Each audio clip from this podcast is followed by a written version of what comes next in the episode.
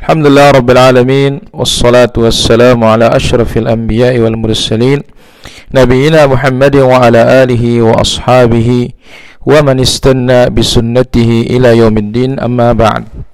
أيها المسلمون والmuslimat rahimani wa rahimakumullah Alhamdulillah kita bersyukur kepada Allah subhanahu wa ta'ala Pada jumpa pagi ini kembali kita akan melanjutkan bahasan kita dari kitab Syarh Sunnah oleh Imam Al-Muzani rahimahullahu ta'ala Kemarin kita telah ambil yang berkaitan dengan Al-Quran Kalamullah Al-Quran adalah firman Allah ghairu makhluk dia bukan makhluk.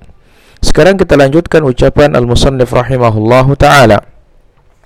Wa kalimatullah wa qudratullah wa na'tuhu wa sifatuhu kamilatun ghairu makhluqatin. Al-Musannif rahimahullah setelah menjelaskan aqidah ahlus sunnah wal jamaah tentang Al-Quran dia merupakan ucapan Allah wahyu Allah yang turun dari dia dan bukan dari makhluk. Beliau setelah itu menjelaskan akidah ahlus sunnah wal jamaah dalam sifat-sifat Allah yang lainnya. Dan beliau menjelaskan bahwasanya sifat-sifat Allah itu bukan makhluk sama sekali. Tetapi Rabb kita subhanahu wa ta'ala Dialah wahdahul khaliq Sendiriannya sang pencipta wa kullu ma adahu makhluk. Selain dari Allah azza wa jalla itulah makhluk. Sebagaimana firman Allah azza wa jalla kulillahu khaliqu kulli syai' wa huwal wahidul qahhar. Katakanlah dialah Allah pencipta segala sesuatu. Dia maha esa lagi maha perkasa. Maka tidak boleh dikatakan makhluk pada sifat-sifat Allah azza wa jalla. Baik sifatul kalam ucapan Allah walal qudrah ataupun kekuasaan Allah walal sam' walal basar penglihatan Allah pendengaran Allah kehendak Allah dan yang lainnya dari sifat-sifat Allah Subhanahu wa taala. Maka beliau mengatakan wa kalimatullah. Kalimat-kalimat Allah. Kalimat Allah ada dua. Ada kalimat Allah al-kauni al-qadari kauni yang ada di alam semesta ini. Sebagaimana firman Allah azza wa jalla innama amruhu idza arada syai'an ay yaqula lahu kun fayakun. Sesungguhnya amruhu perkara Allah urusan Allah perintah Allah idza arada syai'an apabila menghendaki sesuatu dia cukup mengatakan jadi maka terjadilah dia.